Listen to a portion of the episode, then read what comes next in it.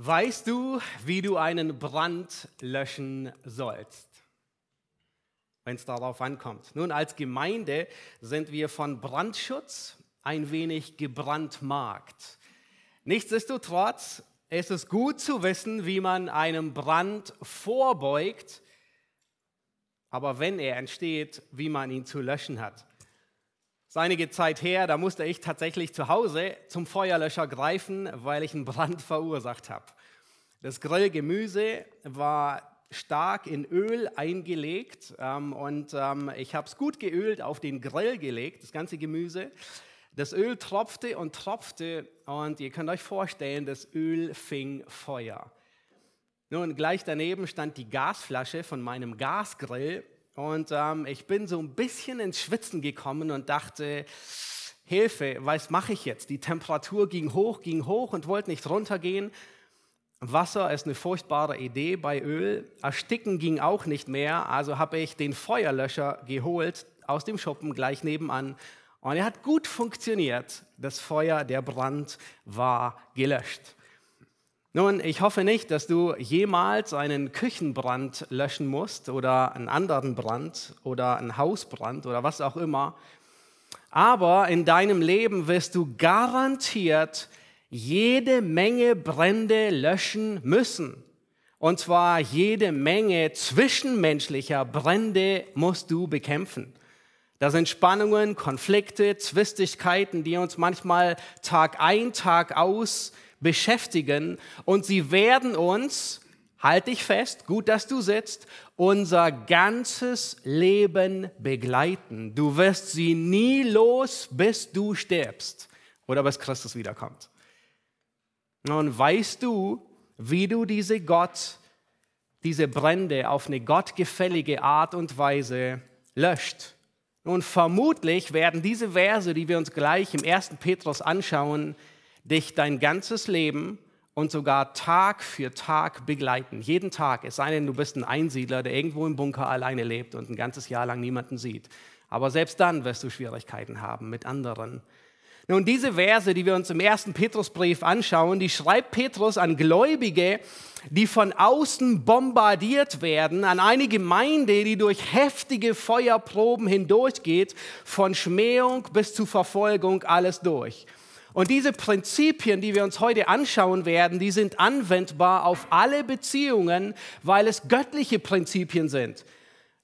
Hast du Konflikte auf, ein, auf der Arbeit, dann wende diese Prinzipien an. Vielleicht gegenüber deinem Vorgesetzten oder vielleicht bist du als neutrale Partei irgendwo als Mediator eingesetzt, um zu schlichten. Diese Prinzipien kannst du deinen Kindern beibringen weil auch sie hin und wieder wahrscheinlich in Streit geraten. Diese Prinzipien kannst du anwenden in der Familie, in der Ehe, wenn ihr Ehe-Schwierigkeiten habt. Diese Prinzipien sind anwendbar in der Gemeinde, wenn wir durch Spannungen in Dienstbereichen, durch Konflikte ähm, hindurchgehen. Nun, wir sind im ersten Petrusbrief und ich möchte euch bitten, 1. Petrus Kapitel 3, die Verse 8 bis 12 aufzuschlagen, weil das sind die Verse, die wir uns heute anschauen werden. 1. Petrus Kapitel 3, die Verse 8 bis 12. Endlich aber seid alle gleichgesinnt, mitfühlend, voll brüderlicher Liebe, barmherzig, demütig. Vergeltet nicht Böses mit Bösem oder Schmähung mit Schmähung, sondern im Gegenteil, segnet, weil ihr wisst, dass ihr dazu berufen seid, Segen zu erben. Denn wem das Leben lieb ist und wer gute Tage sehen will, der bewahre seine Zunge vor Bösem und seine Lippen, dass sie nicht Trug reden. Er wende sich ab vom Bösen und tue Gutes er suche den Frieden und jage ihm nach. Denn die Augen des Herrn sehen auf die Gerechten und seine Ohren hören auf ihr Flehen. Das Angesicht des Herrn aber ist gegen die gerichtet, die Böses tun. Und das ist ein großartiger Text. Ähm, Petrus, er zitiert hier aus Psalm 34 um seine Aussage zu untermauern. Das Besondere, wir schauen uns den Psalm 34 ein bisschen später gegen Ende der Predigt an. Das Besondere ist nicht nur, wer diesen Psalm geschrieben hat, den Petrus hier zitiert, zwar David, sondern die Besonderheit ist, wann David diesen Psalm 34, den Petrus hier zitiert, geschrieben hat. Es war in der Situation, als er vor Saul floh und sich ins Philisterland sogar begab, zu dem König von Gad, zu Achis, um dort irgendwie zu überleben. David war in derselben Situation wie die Empfänger des Briefes hier. Nun, Petrus, er beginnt diese, diesen Abschnitt, ähm, Vers 8, mit endlich aber seid. Nun, diese Worte, endlich aber, schlussendlich. Nun, ich komme zum Fazit noch nicht zum Ende der Predigt, aber Petrus mit diesen Worten will er etwas deutlich machen, nämlich dass der Gedankengang, den er vorher begonnen hat, er knüpft daran an und nun kommt er zum, man könnte sagen, in gewisser Weise zum Höhepunkt, zum Schluss. Noch nicht zum Schluss des Briefes, aber zum Abschluss des Gedankenganges. Dieser Gedankengang, diese Sinneinheit beginnt bereits in Kapitel 2 und zwar dort stellt Petrus unter anderem die Frage, nun, warum sollen sich gläubige Bürger der Obrigkeit unterordnen? Warum soll sich ein gläubiger Arbeitnehmer auch einem verdrehten Arbeitgeber unterordnen? Warum, Kapitel 3, warum soll sich eine gläubige Ehefrau sogar ihrem ungläubigen Ehemann unterordnen? Warum soll der gläubige Ehemann in seiner Ehe Christus ehren? Und Petrus, er leitet diese, diese ganze Sinneinheit, wie wir in zwischenmenschlichen Beziehungen leben, ein mit den Versen 9 und 10 aus dem zweiten Kapitel. Dort sagt er, er erinnert sie und sagt, warum, warum ist es so besonders? Weil ihr, wenn du gerettet bist, dann bist du ein auserwähltes königliches Geschlecht. Du gehörst zum Volk Gottes. Und deine Aufgabe ist, Gottes Charakter wieder zu spiegeln. Nun, Gott ist unsichtbar, das wissen wir. Aber auf Erden soll Gott in dir sichtbar werden, durch dich sichtbar werden. Und schlussendlich schließt äh, Petrus diesen ganzen Gedankengang und sagt, wie wir uns grundsätzlich in allen anderen zwischenmenschlichen Beziehungen zu verhalten haben. Und im Kern zusammengefasst ist es, nichts Bö nicht Böses mit Bösem zu vergelten, sondern stattdessen mit Segen. Er sagt, endlich aber, Vers 8, seid, und dann nennt er fünf Merkmale, fünf ähm, Adjektive. Seid alle gleichgesinnt, mitfühlend, voll brüderlicher Liebe, barmherzig und demütig. Wir schauen uns die alle an. Nun, in, in gewisser Weise unterscheidet Petrus hier nicht zwischen gläubig und ungläubig. Er sagt nicht, bei Ungläubigen kannst du dich so verhalten, bei Gläubigen kannst du dich dementsprechend anders verhalten. Nein, Gläubige der Charakter eines Gläubigen, der ist immer gleich, unabhängig, auf wen er trifft und wann er auf jemanden trifft. Der Charakter eines Gläubigen, der ist Sonntagmorgen, so wie heute, gleich wie am Montagmorgen. Auch wenn du morgen aus dem Bett fällst und denkst, du bist anders. Nein, der Charakter ist gleich. Unabhängig, wem du begegnest, ob du Gläubigen begegnest oder Ungläubigen. Und dennoch sind diese, diese Adjektive aus Vers 8 Insbesondere beschreiben sie das Zusammenleben zwischen Gläubigen. Warum? Denn sie bewahren die Einheit. Nun kennt ihr das Sprichwort, Vorbeugen ist besser als heilen? Sicherlich, nicht wahr? Und wie wahr ist das? Einen Unfall vorbeugen ist weitaus besser, wie die Scherben nachher alle zusammenzulesen und das wieder in Gang zu kriegen. Einen Brand vorzubeugen ist weitaus besser, als das Haus selbst nach einem gelöschten Brand wieder instand zu setzen und alles in Ordnung zu bekommen. Und diese fünf Adjektive, die wir hier in Vers 8 sehen, die beabsichtigen genau das. Petrus will mit diesen deutlich machen, er will, dass du vorbeugst, dass die Einheit beugt einem Brand vor. Nämlich wenn du die Einheit bewahrst, dann beugst du zwischenmenschlichen Konflikten vor. Und das erste Merkmal ist gleichgesinnt. Ähm, nun, wenn du Einheit erhalten willst, wenn du Konflikte vorbeugen willst, dann ist das die erste Zutat gleichgesinnt zu sein. Immer wieder wird dieses Wort gebraucht für Gläubige. Gleichgesinnt bedeutet nicht, dass alle in der Gemeinde einer Meinung sind, immer einer Meinung sind, dass alle denselben Geschmack haben, dass alle dieselben Farben tragen und nie aus dem Muster fallen. Es bedeutet nicht, dass alle denselben Salat zum Gemeinschaftsnachmittag mitbringen. Es bedeutet auch nicht, dass alle den Kuchen immer nach demselben Rezept machen. Gleichgesinnt bedeutet nicht Uniformität. Ja, manchmal will uns das vorgegaukelt werden. Nein, gleichgesinnt bedeutet nicht, alle sind gleich. Das griechische Wort, vielleicht habt ihr schon mal gehört, ist äh, homophron, also gleich und frohen von Denken, Gesinnung. Das, das heißt gleichgesinnt. Alexander Strauch, er gebraucht ein sehr großartiges Beispiel, um, um diese Gleichgesinnung zu veranschaulichen. Er sagt an einer Stelle, ähm, äh, wenn, stell dir einen Raum vor, der voller Pianos ist. Und stellt euch vor, alle, die hier sitzen, sind ein Klavier. Schwer vorzustellen, aber keine Ahnung, 190 äh, bis 100 Klaviere in diesem Raum. Und die sind alle verstimmt. Und diese Klaviere, die müssen gestimmt werden.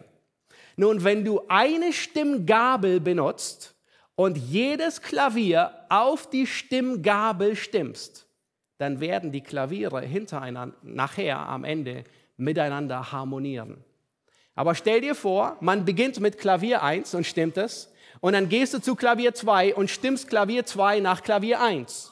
Und dann gehst du zu Klavier 3 und stimmst Klavier 3 nach Klavier 2. Das ist so wie stille Post. Wisst ihr, was am, am Ende nach 100 Klavieren ankommt?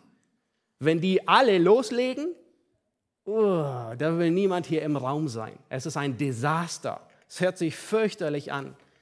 Dasselbe trifft auf die Gemeinde zu. Jeder Gläubige, er wird nicht auf den anderen Gläubigen abgestimmt, sondern er wird abgestimmt auf die Gesinnung Christi. Das ist der ganze Punkt. Gleichgesinnt bedeutet, jeder Gläubige stimmt sich nach der Gesinnung Christi. Die Gleichgesinnung beugt einem Brand nicht nur vor, sondern löscht ihn auch, wenn es dazu gekommen ist. Dieselbe Therapie verordnet Paulus, Evodia und Syntyche in Philippa Kapitel 2 zwei gottesfürchtige Frauen, die irgendwie, aus welchem Grund auch immer, aneinander geraten sind. Und dort sagt Paulus, ich ermahne äh, Evodia und ich ermahne Sintyche, eines Sinnes zu sein, seht ihr wo? Im Herrn. Als ein Konflikt unter den Jüngern entsteht, wer wohl der Erste unter den Zwölfen wäre, nun, da stimmt Jesus auch die Stimmgabel an. Und er stimmt sie, er nordet sie ein auf die Gesinnung Christi. Und er sagt, gleich wie der Sohn des Menschen nicht gekommen ist, um sich dienen zu lassen, sondern um zu dienen und sein Leben zu geben als Lösegeld für viele. Das ist sein Stimmen, die Gesinnung Christi, die anzuwenden ist. Nun, das zweite Adjektiv, das hier Petrus verwendet, ist mitfühlend. Das heißt, wenn du die Einheit bewahren willst, wenn du einen Brand unter Geschwistern vorbeugen willst, dann sei mitfühlend. Die Elberfelder übersetzt mitleidig. Dieses griechische Wort, das kennen, ein, das kennen wahrscheinlich alle von uns auch sehr gut. Aber es wird hier anders verwendet, wie wir es im Deutschen gebrauchen. Das Wort ist Sympath Sympathes. Ja, wir kennen es von sympathisch. Kennt ihr das? Allerdings ist ein großer Unterschied, wie das hier gebraucht wird im ersten Petrusbrief und wie wir es in unserer deutschen Sprache in der Regel gebrauchen. Nun, wenn wir es gebrauchen, dann sagen wir, du bist mir sympathisch, richtig? Ja, oder unsympathisch, hoffentlich nicht so oft. Was meinen wir, wenn, wenn ich sage, du bist mir sympathisch? Nun, der Duden sagt, da sind gewisse Übereinstimmungen, die zu positiven, glücksmäßigen Einstellungen führen. Also da ist eine gewisse Affinität, man fühlt sich zugeneigt. Und das, ist, das bedeutet, du bist mir sympathisch. Allerdings ist es nicht das, was Petrus hier meint. Und auch nicht, was das Wort an und für sich bedeutet. Das Wort bedeutet nämlich Sym, das heißt mit, und Pathos, Leiden. Das heißt, sympathisch ist eigentlich, wie wir es gebrauchen, nicht wirklich der Ursprung des Wortes, sondern es bedeutet mit Leiden, mit Gefühl zum Ausdruck zu bringen. Mit Gefühl bedeutet, dass du dich so sehr in jemanden hineinversetzt, dass du dieselben Emotionen teilst wie er, dass du seine Schwäche verstehst. In Römer 12, Vers 15, da sagt ähm, Paulus, freut euch mit den Freuen, Fröhlichen und weint mit den Weinenden. Das heißt, das ist Mitgefühl. Das heißt, du freust dich mit denen, die sich freuen und du weinst mit denen, die weinen. Im Galater sagt er ähnliche, formuliert er ähnliche Worte, einer trage des anderen Lasten und so sollt ihr das Gesetz des Christus erfüllen. Das heißt, wenn du die Last des anderen trägst, dann merkst du auf einmal, oh ja, das ist eine Last, die er mit sich herumschleppt. Und es wird dir auch nicht gerade einfach sein, weil du musst etwas tragen. Teil eines Konfliktes ist es immer wieder, in jedem Konflikt, die Handlungen und die Motive des anderen zu verurteilen. Kennst du das? Du vielleicht in einem Konflikt steckst, du verurteilst so schnell. Verurteile niemanden voreilig, bis du nicht eine Meile in seinen Schuhen gelaufen bist. Das ist Mitgefühl. Und dasselbe Mitgefühl hat Christus uns entgegengebracht. In Hebräer 4, Vers 15, da wird genau dasselbe Wort gebraucht, nämlich Mitleid oder Mitgefühl, ja, Sympatheo. Ähm, da heißt es nämlich, denn wir haben nicht einen hohen Priester, der kein Mitleid haben könnte mit unseren Schwachheiten, sondern er hat Mitleid. Warum hat er Mitleid? Es heißt, sondern einen, der in allem versucht worden ist, in ähnlicher Weise wie wir, doch ohne Sünde. Christus hat Mitleid mit uns, weil er Mensch wurde, weil er in unseren Fußstapfen gelaufen ist. Das ist der Grund, dass Christus nicht nur übers Wochenende kam, um zu sterben und aufzuerstehen. Er hat Mitleid mit unseren Schwachheiten, mit deinen Schwachheiten, weil er weiß, was es bedeutet, krank zu sein. Er hat unsere Krankheit getragen. Er weiß, was es bedeutet, schwach zu sein. Er hat die physischen Grenzen der Erschöpfung bis zum Ende gekannt. Nach einem 36-Stunden-Tag oder vielleicht war er noch länger brach er zusammen unter der Last seines Kreuzes. Er hat den ganzen Tag hart gearbeitet, die ganze Nacht wurde er verhört, von Pontius zu Pilatus geschleppt, er hat Blut geschwitzt im Garten Gethsemane. Er kennt die physischen Erschöpfungen, die Grenzen des Daseins. Deswegen hat er Mitleid. Mitleid beugt zwischenmenschlichen Bränden und Konflikten vor. Und die meisten Konflikte, die werden gelöst, wenn zwei Parteien, wenn die sich treffen, wenn sie miteinander reden, wenn sie in Auge in Auge gegenüberstehen, wenn sie versuchen, den anderen zu verstehen und was in ihm vor sich geht. Das dritte Merkmal in diesem Vers, das Petrus hier nennt, ist voll brüderlicher Liebe. Nun, Bruderliebe bedeutet nicht, wie kein mit Abel umging. In Römer 12, Vers 10 da wird gesagt, dass Bruderliebe herzlich zueinander ist. Man könnte fast sagen, das ist Bruderliebe, ist das ganze Bild, ja, die Zusammenfassung, wie Gläubige miteinander umgehen. Ein großes Vorbild, wie Bruderliebe sich äußert, ist Jeremia. Und zwar die Septuaginta gebraucht genau dasselbe Wort, Bruderliebe, ja, Philadelphos, kennen einige vielleicht schon gehört. Dasselbe Wort wird in der Septuaginta gebraucht für Jeremia. Es wird nämlich gesagt, dass er sein Volk liebte. Und zwar wird hinzugefügt wie, nämlich dass er für sein Volk betete. Erinnert ihr euch an Jeremia? Es war der Prediger, bei dem sich, so gut wir wissen, niemand bekehrt hat. Es war der Prediger, der nur Leid erfahren hat, dem es so schmerzlich war, dass sein Volk zugrunde geht und dass Gott es richten wird. Und seine Bruderliebe, die sah so aus, dass er ununterbrochen für sie gebetet hat und sie gelehrt hat. Bruderliebe ist eine Zutat, um Einheit zu bewahren. Bruderliebe beugt zwischenmenschlichen Bränden vor. Und wenn du nicht weißt, wo anfangen, dann beginne für eine Person zu beten, um Konflikte zu stehlen, vorzubeugen. Das vierte Merkmal, das Petrus in diesem Vers nennt, ist barmherzig. Nun, ähm, das, Wort hier in der Ursprache, es bedeutet ähm, Splanchnos, das sind die Eingeweide, ja, also gute Eingeweide. Nun, das ist, ähm, wie kommt man um alles in der Welt von den Eingeweiden zu Barmherzigkeit? Ja, was, was hat das eine mit dem anderen zu tun? Nun, der Grund dafür ist, die stärksten Emotionen, die werden mitunter im Unterleib verspürt oder hervorgerufen. Und deswegen wurden die Eingeweide, ja, die wurden als der Sitz aller Zuneigungen angesehen. Das Wort wird sonst auch mit weichherzig übersetzt oder manche sagen liebevoll oder zärtlich, einfühlsam.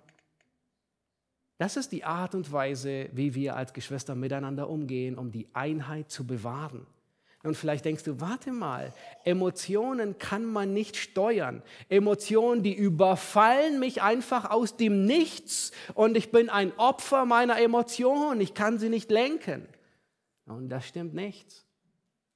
Jesus, er erwartet sogar, dass du die richtigen Emotionen hast in Bezug zu deinen Geschwistern, nämlich barmherzig, zärtlich. Er befiehlt Emotionen. Das ist unglaublich. Wie kann man Emotionen befehlen, wenn man sie nicht steuern kann? Und wenn du merkst, dass diese Emotionen dir fehlen, dann flieh zu Gott. Dann bitte ihn um Vergebung. Und sag ihm, dass er dir hilft, die richtigen Emotionen zu haben. So wie ein guter Feuerlöscher mit CO2 das Feuer erstickt, so erstickt Barmherzigkeit die Selbstsucht in dir. Das beugt einem Brand vor. Barmherzigkeit ist wie ein Feuerlöscher, den du draufhältst. Sie erstickt die Selbstsucht, weil du Mitgefühl und Barmherzigkeit hast mit dem anderen. Nun, die letzte Zutat in diesem Vers, in Vers 8, ähm, die Petrus hier nennt, ist demütig. Nun, wenn ihr die Schlachterübersetzung habt, und dort mitgelesen habt, dann stellt ihr fest, da ist ein anderes Wort. Ich habe es in, in, in, meinen Texten überall ersetzt. habe überall barmherzig drinstehen, aber in der Schlachter, da steht gütig. Nun, der Grund ist ähm, äh, äh, hier, das ist eine Textvariante, die die Schlachter 2000, weil es einem anderen äh, Urtext folgt, quasi hineingefügt hat. Allerdings in allen Übersetzungen, ich habe alle nachgeschlagen, Elberfelder, Luther, Zürcher, Menge, in allen englischen, die ESV, die, die ähm, Legacy Standard Bible, selbst die Schlachter 51 hat hier demütig stehen. Also demütig ist, ist das tatsächlich das Wort. Könnt ihr reinschreiben bei euch in der Bibel. Das Wort, das hier im Urtext gebraucht wird. Das heißt, Petrus sagt, die fünfte Zutat, um einem Brand vorzubeugen, ist Demut. Und im Urtext bedeutet es, hat es auch etwas mit Gesinnung zu tun. Nun, vielleicht erinnert ihr euch, wir hatten schon ein Wort mit Gesinnung in diesem Vers, nicht wahr? Nämlich gleichgesinnt. Und nun endet dieser Vers ebenfalls mit gesinnt, aber mit niedrig gesinnt. Das ist, was Demut tatsächlich wörtlich bedeutet. Es bedeutet niedrig von, von sich zu denken. Petrus, er gebraucht das Wort noch einmal später in Kapitel 5, Vers 5, wo er sagt, dass wir uns mit Demut oder mit niedrig gesinnt sein kleiden sollen.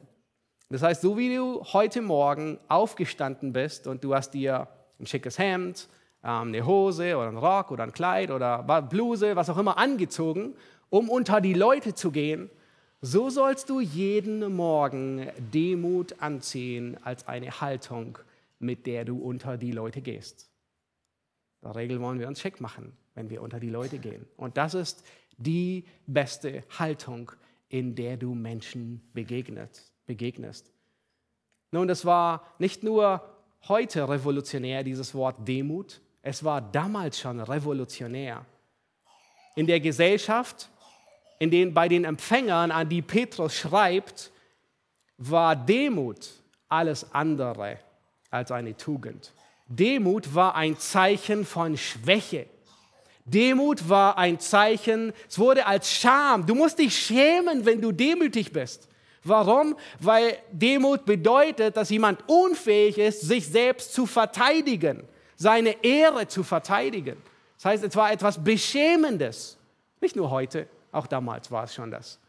Und Petrus sagt, seid demütig miteinander, niedrig gesinnt ob in Zeiten der Verfolgung oder in Zeiten, wo das Christentum erblüht, Demut ist eine Haltung eines Gläubigen, weil sie aus Gott kommt. Es ist eine Haltung, die Einheit bewahrt. Es ist eine, eine Haltung, die zwischenmenschlichen Konflikten vorbeugt. Es ist eine Haltung, die Christus widerspiegelt.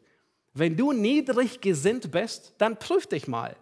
Niedrig gesinnt sein, demütig zu sein, bedeutet, dass du zugibst, wenn du dich geehrt hast.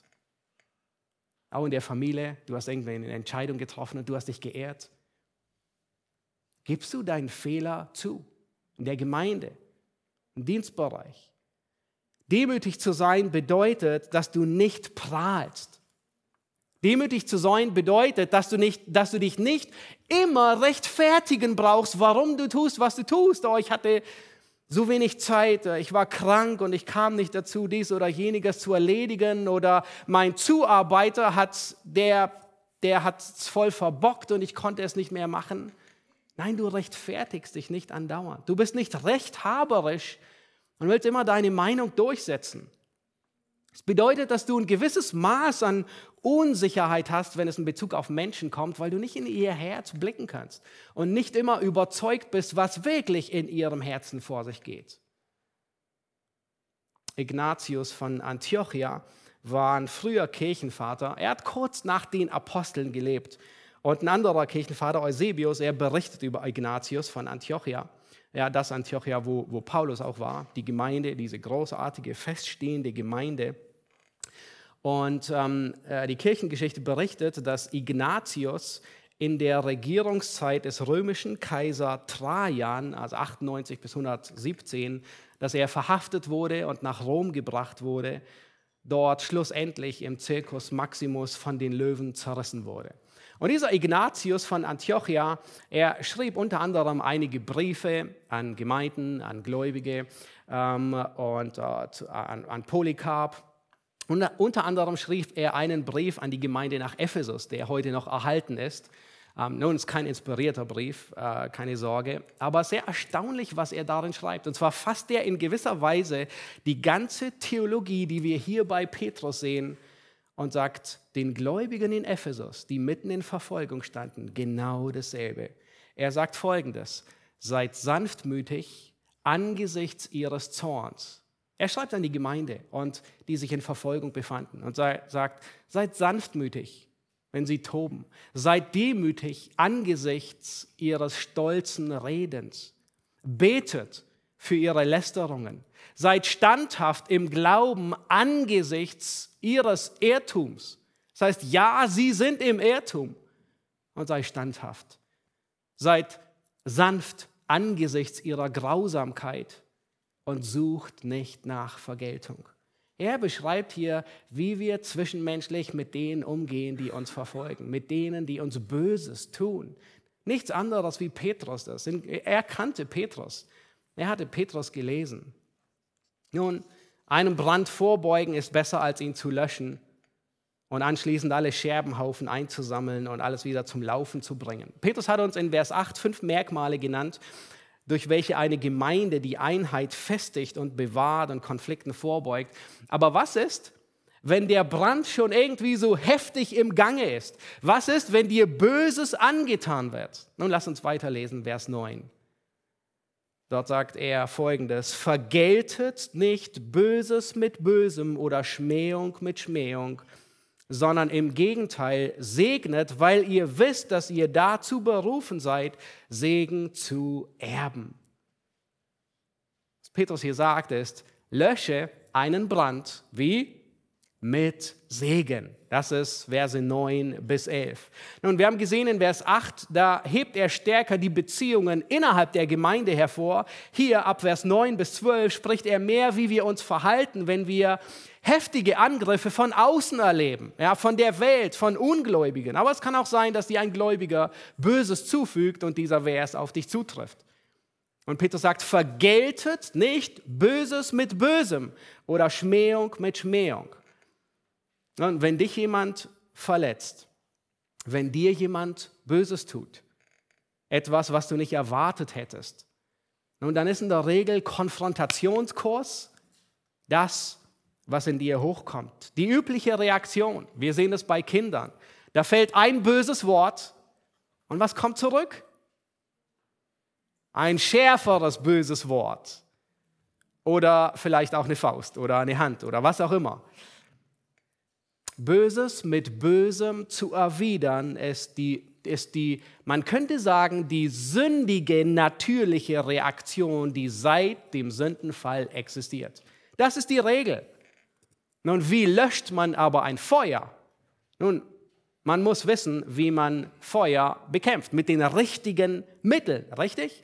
Nun, in jedem Feuerwehrhandbuch, da stehen drei Dinge, nämlich erstens kühlen. Ja, entweder du schüttest Wasser drüber oder irgendwie ein Feuerlöscher oder was auch immer. Das zweite ist ersticken. Das heißt, du entziehst dem Feuer den Sauerstoff. Ja, entweder du tust eine Löschdecke drüber oder so ein CO2-Löscher oder du löscht mit Schaum oder mit Pulver. Ja, bei Öl bloß kein Wasser. Und die dritte Variante ist den Brennstoff entreißen. Mmh. Ja, da gibt es eine Möglichkeit, denkst du. Warte, warte, warte ähm, da gibt es diese tolle Möglichkeit, Feuer mit Feuer zu bekämpfen. Habt ihr schon mal gehört? Oh, das ist toll. Aber das ist nichts anderes, wie Böses mit Bösem zu vergelten. Feuer mit Feuer zu bekämpfen, das funktioniert dort in einem Buschfeuer, wo nichts mehr übrig bleiben soll, wo du nichts mehr retten willst, außer dass das Feuer sich nur noch weiter ausbreitet. Aber Feuer mit Feuer bekämpfen funktioniert nicht in deinem Haus, wenn du noch etwas retten willst. Nun, wer würde eine brennende Pfanne in der Küche mit einem Gegenfeuer im Wohnzimmer versuchen zu löschen? Oh, das ist die dümmste Idee, auf die je jemals kommen würde. Aber genau das tut jemand, der Böses mit Bösem bekämpft. Feuer mit Feuer zu bekämpfen. Stattdessen sagt Petrus hier, sondern im Gegenteil segnet. Nun, was ist Segen? Das ganze, das ganze Konzept, aber Segen ist etwas, was dem anderen keinen Schaden zufügt, sondern was ihm dienlich ist. In Lukas 6, da sagt Jesus folgendes, er sagt, vergeltet dieselben Worte, vergeltet nicht Böses mit Bösem oder, äh, äh, nee, ähm, liebt eure Feinde, tut Gutes denen, die euch hassen, Segnet, die euch fluchen, betet für die, die euch beleidigen. Das ist Segen zu tun. Römer 12, Vers 14 sagt Paulus dasselbe. Segnet, die euch verfolgen, segnet und flucht nicht. Wörtlich heißt Segen gut reden über jemanden. Ja, und der Kontext, der macht es hier auch deutlich. Es geht um die Zunge bewahren. Das heißt, da, wo du Gutes tun kannst, tue Gutes. Und in manchen Fällen kann man der anderen Partei nicht wirklich etwas Gutes tun, aber das Mindeste ist, dass du nicht schlecht redest über sie. Nun, die Christen, die konnten dem Kaiser nichts Gutes tun, da sie ihm nie persönlich begegneten. Aber das Mindeste, was sie tun konnten, war, dass sie ihre Zunge im Zaum hielten, dass sie ihre Zunge hüten. Das biblische Prinzip ist, Böses mit Segen zu erwidern. Gott selbst hält sich an dieses Prinzip. Nun, er lässt Böses nicht ungestraft, aber er erwidert nicht Böses mit Bösem. Wenn du dich in einem Gefecht befindest, wenn du beschossen wirst, ob gerecht oder ungerecht, ob wissentlich oder unwissentlich, die andere Partei, ob sie sich dessen bewusst ist oder nicht bewusst ist, nun, dann fährst du übertragen gesprochen am liebsten die Kanonen hoch. Und was kommt aus diesen Kanonen raus? Mit was du erwiderst, das Feuer erwiderst.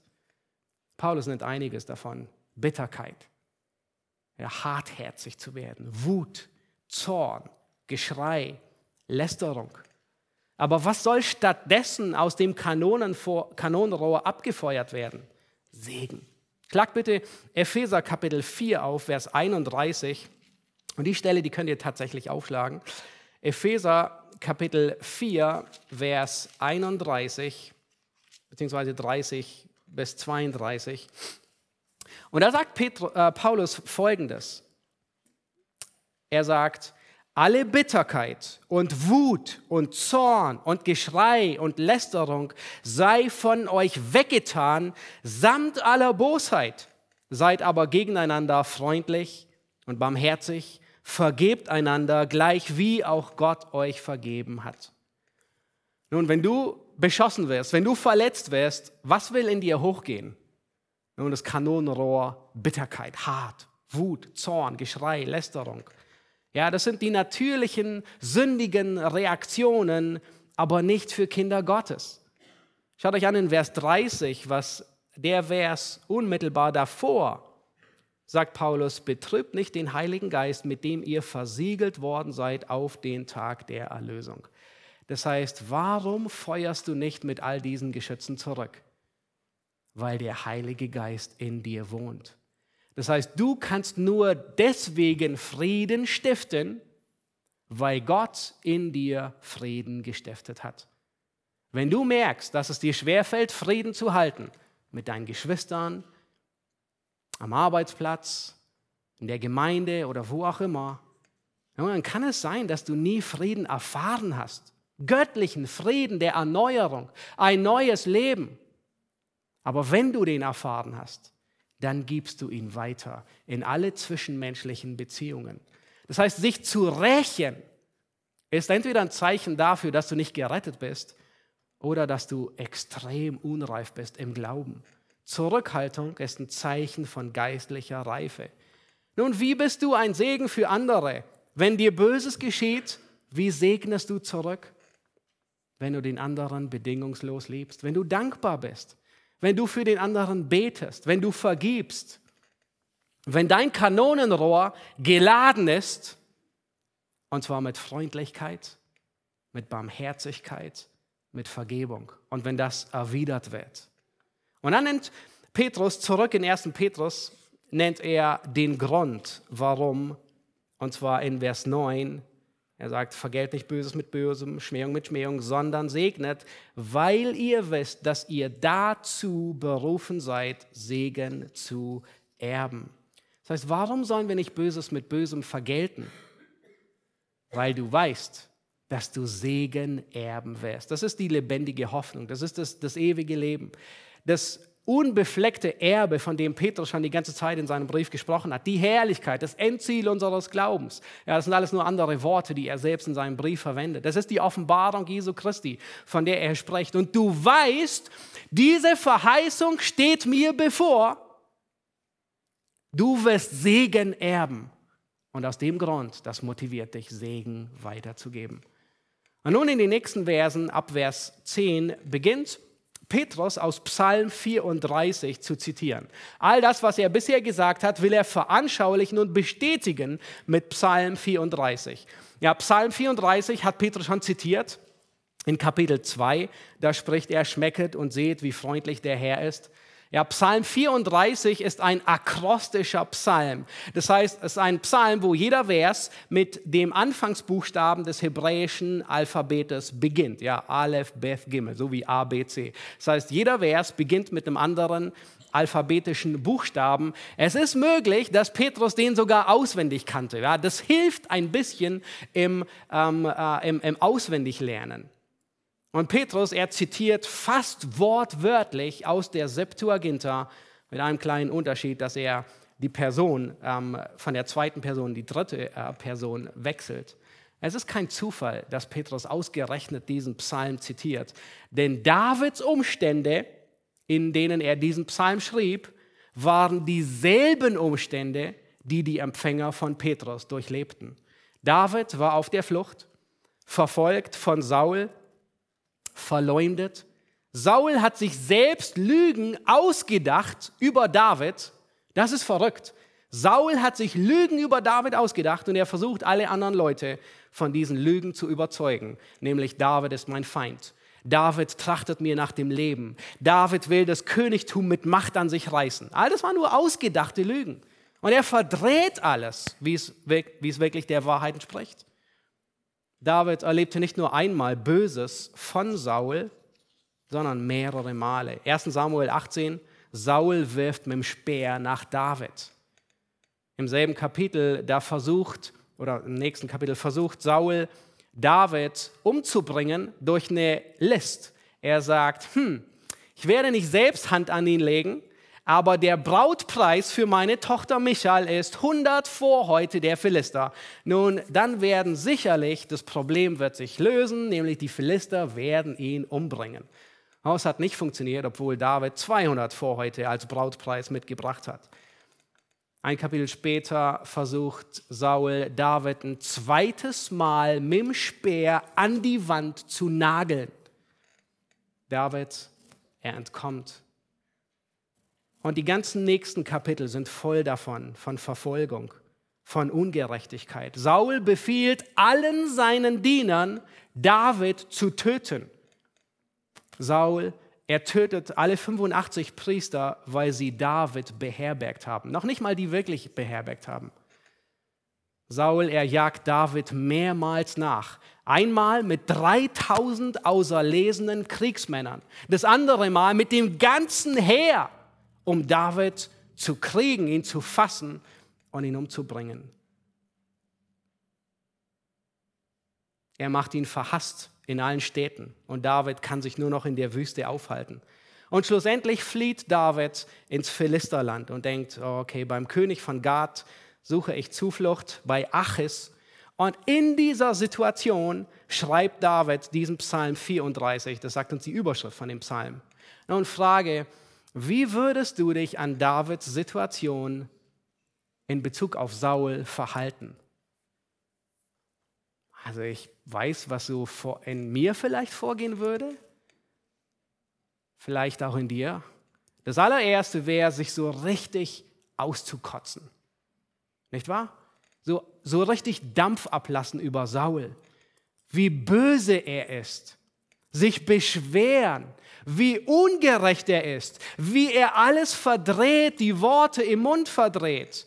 Wie undankbar Saul doch ist. Der große Sieg gegen Goliath, der war schlussendlich David zu verdanken. Saul, er hatte sich verkrochen vor Angst.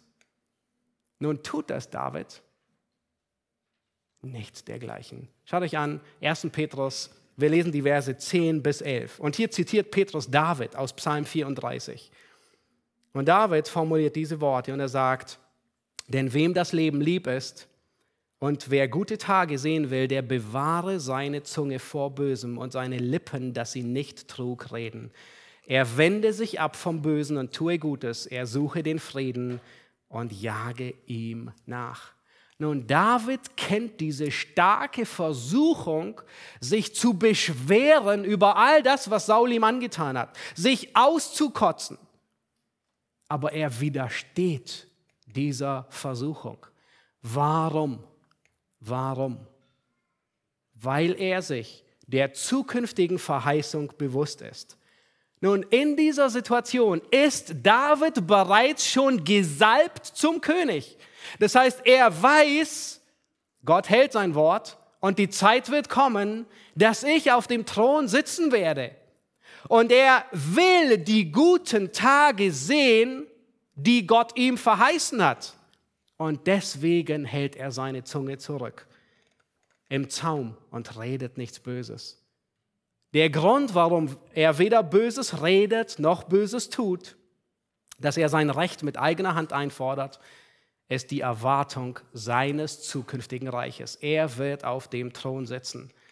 Und nicht nur er hat den, den Thron im Blick, sondern all seine, man könnte fast sagen, all seine Geschwister, die ihm helfen dasselbe zu tun. Eine großartige Geschichte in diesen ganzen Kapiteln ähm, unter der Verfolgung ist, ähm, wie Abigail in 1 Samuel 15 ihm begegnet. Und vielleicht erinnert ihr euch an diese Begebenheit. Nabal, David und seine 500 Männer Sie beschützen die, die Herden von vielen Leuten. Nabal war ein sehr wohlhabender und sie beschützen seine Herden. Der hat gerade Schafschuhe und sie nagen am Hungertuch, David, und sie sagen, hey, schick mal hin, wir haben denen Gefallen getan, vielleicht, vielleicht geben sie dir ein paar Böckchen mit und, und wir überstehen unsere Dürrezeit. Und äh, Nabal, er war ein Tor, er schickt die, die, die Boten Davids wieder zurück und sagt, wer ist David? Irgendwie ein dahergelaufener Sklave. Ja, niemand ist David. Und David ist so empört, dass er sagt, okay, niemand von Nabal wird den nächsten Morgen überleben. Mit 500 Mann gehen sie hin, um alles auszurotten und sich mit eigener Hand zu nehmen. Nun, die Frau von Nabal, Abigail, war eine gottesfürchtige Frau, eine wirklich weise Frau, nebenbei eine unterordnende Frau. Und sie weiß, dass ihr Mann großes Unrecht über sie bestimmt hat. Sie ahnt, was kommen wird. Und so sattelt sie mehrere Esel, viele Rosinenkuchen und geht zu David, um ihn zu beschwichtigen. Und dann sagt sie folgendes. Sie sagt 1 Samuel 25, 26, so wahr der Herr lebt und so wahr deine Seele lebt. Der Herr hat dich daran gehindert zu kommen, um Blut zu vergießen und dir mit eigener Hand zu helfen. In anderen Worten sagt sie, David, der Herr hat mich geschickt, damit du keine Dummheiten tust und unschuldiges Blut vergießt. Und dann sagt sie etwas ganz Wichtiges. In Vers 30 sagt sie, und es wird geschehen, wenn der Herr, also Jahwe, an dir nach all dem Guten, das er dir versprochen hat, handeln wird, nämlich dich zum Fürsten über Israel zu bestellen. Offensichtlich wusste sie, dass der Herr ihn zum Fürsten schon bestellt hat. So unglaublich. Dann sagt sie, wenn der Herr nach all dem Guten handeln wird, so wird es dir nicht zum Anstoß sein, dann, wenn du auf dem Thron sitzt, noch zum Herzensvorwurf für meinen Herrn, dass du ohne Ursache Blut vergossen hast und dass, mein, und dass du dir selbst geholfen hast. In anderen Worten sagt sie, David, du musst den Thron im Blick haben. Du willst nicht, wenn Gott Gnade gibt und du auf dem Thron sitzt, dass dieser Tag ein dunkler Schandflecken in deiner Geschichte ist. Das heißt, sie hält ihn ab, sich mit eigener Hand zu nehmen, das Recht einzufordern, weil er den Thron im Hinblick hat. Und genau dasselbe tut Petrus in diesem Abschnitt. Er möchte dir und mir sagen, wie auch immer du heißt, Matthias, Theo, Ralf, alle anderen, du wirst eines Tages auf dem Thron sitzen zur Rechten Gottes. Du wirst mitregieren. Und der Grund, warum du, und jetzt kannst du deinen Namen einsetzen, hier nicht sündigst, ist, dass das nicht ein Schandfleck wird für die Zeit, wenn du in der Herrlichkeit bist. Das ist, was David hier sagt. Es ist unheimlich schwer, nichts Böses mit Bösem zu vergelten, aber Gottes Geist befähigt dich dazu. Und er gebraucht das als diese Gewissheit des zukünftigen Segens, dass das dich motiviert, im Hier und Jetzt das Richtige zu tun. Das ist nichts anderes, wie die Predigt vom letzten Sonntag über die Theo gepredigt hat. Die Erwartung, dass du aufgenommen wirst in den ewigen Hütten, hat direkte Auswirkungen. Nicht nur, wie du mit deinem Geld umgehst, sondern wie du zwischenmenschlich mit deinem Nächsten umgehst. Und das soll dich motivieren, weil du weißt, du wirst eines Tages in der Herrlichkeit sein. Du wirst eines Tages die Verheißung erben, damit der Tag heute, damit du an dem Tag heute nicht eine große Dummheit und große Sünde begehst, die dich wirklich, ähm, ähm, die, die ähm, dich betrübt. Und dann sagt Petrus hier zurück im 1. Petrus, hüte deine Zunge vor Bösem. Nun, zwischen Saul und David war nicht nur so ein kleines Flämmchen, nein, man könnte sagen, es, es brannte wie Zunder zwischen den Zweien. Wenn man die Kapitel liest, 1. Samuel 18 bis 2. Samuel 2, dann ist es erstaunlich, dass David nie schlecht redet über Saul. Trotzdem der Geist Gottes von Saul gewichen war. Trotzdem Saul bereits mehr oder weniger abgesetzt worden war, weil der neue König schon gesalbt war. Trotzdem Saul vollkommen im Unrecht war. Bei einer Begebenheit, da zieht David sich in die Höhle zurück und Saul kommt in diese Höhle, um seine Füße zu bedecken, was auch immer, manche sagen zu schlafen oder ähm, äh, auf, zur Seite zu gehen. Und Davids Männer, die sind alle dort und sie ermutigen ihn, Bring ihn um. Der Herr hat ihn in deine Hand gegeben. Und David hält sie alle zurück. Er schneidet lediglich einen Zipfel von seinem Gewand ab. Später, um zu beweisen, dass er nichts Böses gegen Saul tut. Später, als Saul die Höhle verlassen hat und weit genug entfernt ist, damit er ihn nicht gleich umbringt, ruft David ihm zu. Und die Worte, die David redet, sind unglaublich. Es sind Worte, die Frieden suchen. Es sind Worte, die nicht noch mehr Öl ins Feuer gießen. Es sind Worte, die nicht verletzen. Er ruft ihn zu und sagt, wen verfolgst du? König von Israel. Einen toten Hund? Einen Floh? Und er meint sich damit. Obwohl er schon König war oder zum König gesalbt war. Und er sagt, es lohnt sich nicht, einen Floh zu verfolgen. Dann redet er weiter und er sagt, und, und, und achtet, was er zu Saul sagt. Er sagt, nun sieh, mein Vater, den Zipfel deines Obergewandes in meiner Hand. Der Herr sei Richter zwischen mir und dir. Der Herr räche mich an dir, aber meine Hand soll nicht über dir sein. Das heißt, all die Worte, die David entgegenbringt, er hält sich zurück, Böses mit Bösem zu erwidern. Und der absolute Höhepunkt ist nach dem Tod Sauls und nach dem Tod Jonathans. In 2. Mose 1, äh, 2. Samuel 1, da dichtet David ein Lied über die beiden. Nun, man könnte sagen, endlich ist sein Feind tot, mal sehen, was jetzt so richtig aus ihm rauskommt. Wisst ihr, was er sagt? Er komponiert ein Lied auf, den, auf Saul und auf Jonathan und er bringt allen Kindern Judas dieses Lied bei. Und er sagt, die Zierde Israels ist gefallen der Schild der Helden. Und dann sagt er, der Schild Sauls ist gefallen. Er sagt, Saul und Jonathan, geliebt und lieblich im Leben. Und dann sagt er, ihr Töchter Israels, weint über Saul, der euch versorgt hat. Es ist unglaublich, was für Worte er für den findet, der ihn als seinen Feind bezeichnet hat. Worte voller Liebe, Barmherzigkeit und nicht wie Zunder, die noch mehr Sprengstoff geben. Das ist wie Josef. Auf ihn trifft dasselbe zu. Nach all den schweren Jahren trifft er auf seine Brüder. Er begegnet ihnen freundlich, kein Vorwurf. Nun, er nennt Böses Bösem, er vertuscht das Böse nicht. Er sagt ihnen, ihr meintet es böse, aber er vergibt. Den meisten Schaden richten wir mit unserer Zunge an. Das ist der Ort, wo wir am häufigsten Böses mit Bösem vergelten. Jakobus 3, was wir vor einiger Zeit in der Bibelstunde hatten, spricht davon. Musst du vielleicht Buße darüber tun, weil du deine Zunge nicht zurückgehalten hast, Böses zu reden über andere, über deine Familie, deine Ehe, deinen Arbeitsplatz, die Schule, die Gemeinde, vielleicht sogar die Obrigkeit in den letzten zwei Jahren?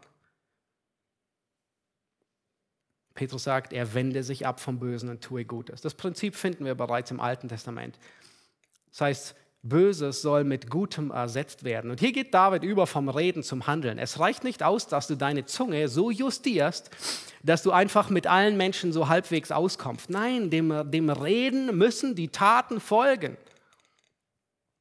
Es ist schon erstaunlich häufig zu beobachten, dass die meisten, ob wo auch immer, ob der Gemeinde oder am Arbeitsplatz oder wo auch immer, die meisten, die nörgeln, meckern und zu den Jahr aus, Jahr ein dauernden Beschwerden sind diejenigen, die nichts tun. wenn du zu denen gehörst, die gerne nörgeln an der Gemeinde, an allem Möglichen, die sich über andere beschweren, wenn es dir schwerfällt, mit anderen auszukommen, dann hör auf zu sündigen und fang an zu dienen. Wenn du beginnst zu dienen, dann ersetzt du das Böse mit Gutem. Und das Gute wird dich weiter davon abhalten, wieder ins Böse zurückzufallen. Wenn du mit Geschwistern klarkommen willst, bedeutet das nicht nur, dass du alles Schlechte vermeidest, sondern dass du das Gute tust. Vielleicht steckst du in einem Konflikt, vielleicht wartet der nächste zwischenmenschliche Brand an der nächsten Ecke auf dich. Hör auf, beleidigt zu sein. Überlege dir, das ist, was Petrus hier sagt, wie kann ich dem anderen etwas Gutes tun? Kann ich, die, kann ich, was kann ich Gutes über die andere Person sagen?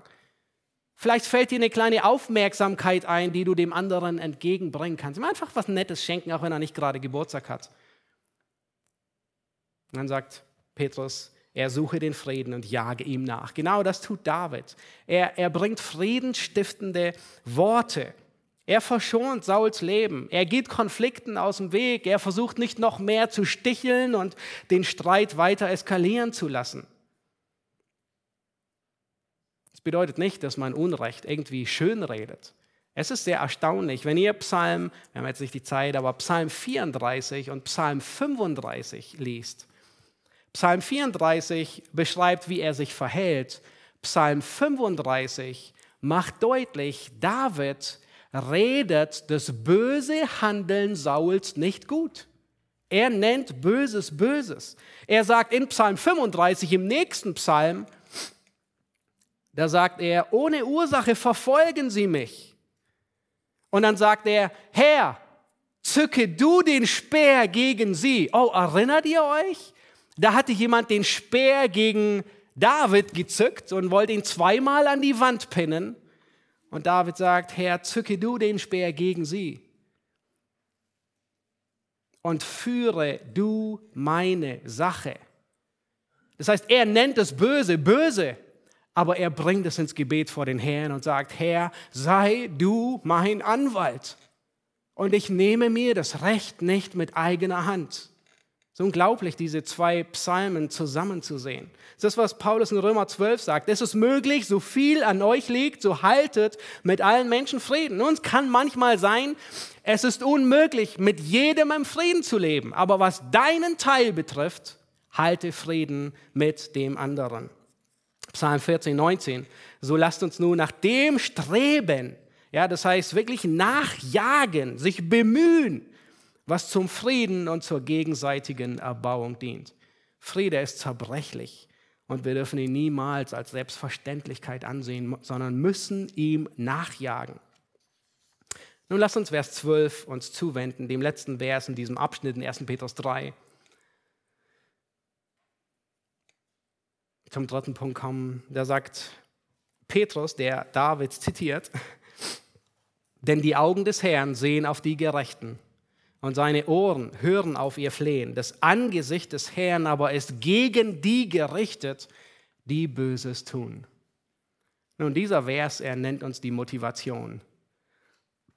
Und zwar kurz zusammengefasst, Gott segnet die Friedenstifter und Gott hasst die Brandstifter. Lass dich von Gottesfurcht motivieren. Ja. Petrus, er zitiert ähm, hier Psalm 34, aber was er nicht zitiert ist, zurück in Psalm 34, direkt über diesem Zitat, da sagt David, kommt her, Kinder, hört auf mich, ich will euch die Furcht des Herrn lehren. Und dann kommt das ganze Zitat aus Psalm 34. Das heißt, Gottes Furcht ist das, was dich motiviert, das Richtige zu tun. David gebraucht hier eine Metapher. Er sagt die Augen des Herrn. Nun, ähm, das bedeutet, das ist ein alttestamentlicher Ausdruck für Gottes fürsorgende Wachsamkeit. Er ist wachsam, er sieht alles und er sorgt für. Und dann sagt er, seine Ohren hören auf ihr Flehen. Das heißt, Gott hört das Gebet derer, die zu ihm rufen und sagen, Herr, sei du mein Anwalt. Siehe, die Augen des Herrn achten auf die, welche ihn fürchten. Das heißt, seine Augen und seine Ohren, seine Aufmerksamkeit gilt denen, die gottesfürchtig sind. Aber dann gibt es Menschen, die nichts lieber tun, als Fehler bei dem anderen zu finden. Es gibt Menschen, die nichts lieber tun, wie schlecht zu reden über andere.